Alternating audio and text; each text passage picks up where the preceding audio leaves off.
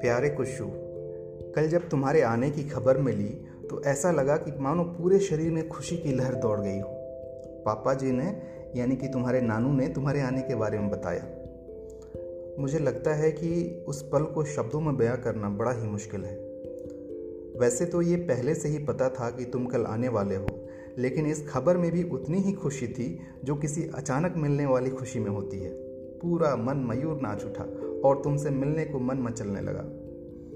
थोड़े इंतज़ार के बाद जब तुम्हारा पहला फ़ोटो देखा तो एक अजीब सी अनुभूति हुई। वो कहते हैं ना फ़र्स्ट साइट लव कुछ वैसी ही फीलिंग थी। तुम्हारा वो ध्यान मग्न मुद्रा, अपनी ठुड्डी पर उंगली को रख करके पूरे वातावरण का अवलोकन करना और ये सोचना कि आखिर में कहाँ आ गया? मेरे दिल को भा गया। तुमसे मिलने की बेचैनी अब बढ़ने लगी थी। अब तो बस इंतज़ार था कि कितनी जल्दी तुम्हारे पास आऊँ और तुम्हें अपनी गोद में उठाऊं। कुछ समय बाद जब मौका मिला तुम्हारे पास आने का, उस समय दोपहर का समय था। बाहर में बहुत ही कड़ी धूप थी। मेरी मम्मी, यानी कि तुम्हारी नानी ने कहा कि थोड़ी देर बाद आऊँ, जब धूप थोड़ी सी कम हो जाए। लेकिन मैं कहाँ रुकने वाला था? जब टैक्सी नहीं मिली, फिर मैं ऑटो लेकर ही निकल पड़ा। तुमसे मिलने की ऐसी बेताबी थी कि लू भरी गर्म हवाओं में भी ताजगी का एहसास हो रहा था। हॉस्पिटल के गेट से तुम्हारे कमरे तक पहुँचने का सफ़र बहुत ही लंबा प्रतीत हो रहा था। मन कर रहा था कि उड़ कर तुम तक पहुँच जाऊँ। जब कमरे के दरवाजे पर पहुँचा तो मेरे दिल की धड़कन बढ़ी हुई थी। कुछ पल रुक कर मैंने धीरे से दरवाजे को खोला। मैं इस उम्मीद में था कि दरवाज़ा खुलते ही मेरी नज़र तुम पर पड़ेगी। लेकिन तुम तुम तो मेरे संग आँख में चौली खेलने के मूड में थे। जब मैं अंदर गया, तब तुम पहली बार बाहरी वातावरण में अपनी मम्मी से मिल रहे थे। वैसे तो उसी के हिस्सा हो तो उसके साथ तो थे ही, लेकिन उस समय। मैं वही साइड पर रखे सोफे पर बैठ गया और तुम्हारे आने का इंतज़ार करने लगा। थोड़ी देर बाद तुम्हारी नानी तुम्हें गोद में उठाए मेरे पास लाई। तब तक मैंने अपने हाथों पर दो बार सैनिटाइजर मल चुका था। जब मैंने पहली बार तुम्हें अपने हाथों में लिया तो दिल की उद्गार आँखों में छलक आए। अपनी खुशी को संभाल नहीं पा रहा था। चोरी से अपनी आँखों के कोने को पूछते हुए बड़ी ही सावधानी से मैंने तुम्हें अपनी गोद में उठाया। कौन हो तुम?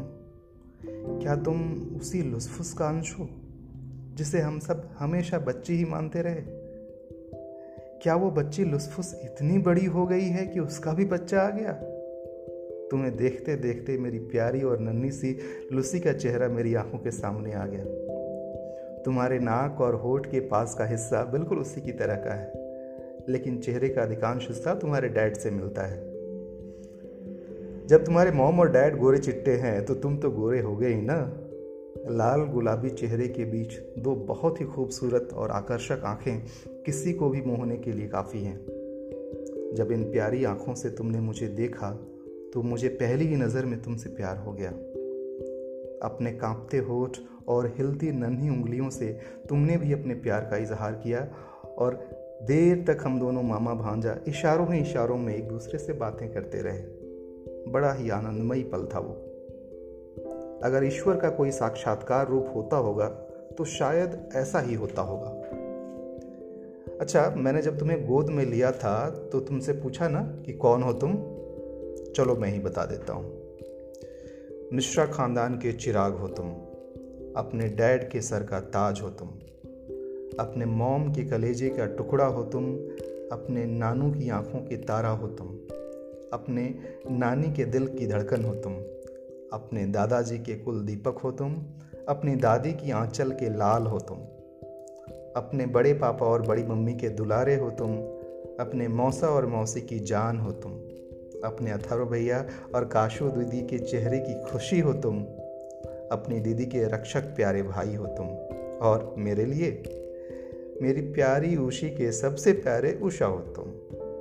सदा खुश रहो, स्वस्थ रहो और हमेशा अपने पूरे खानदान का नाम रोशन करो।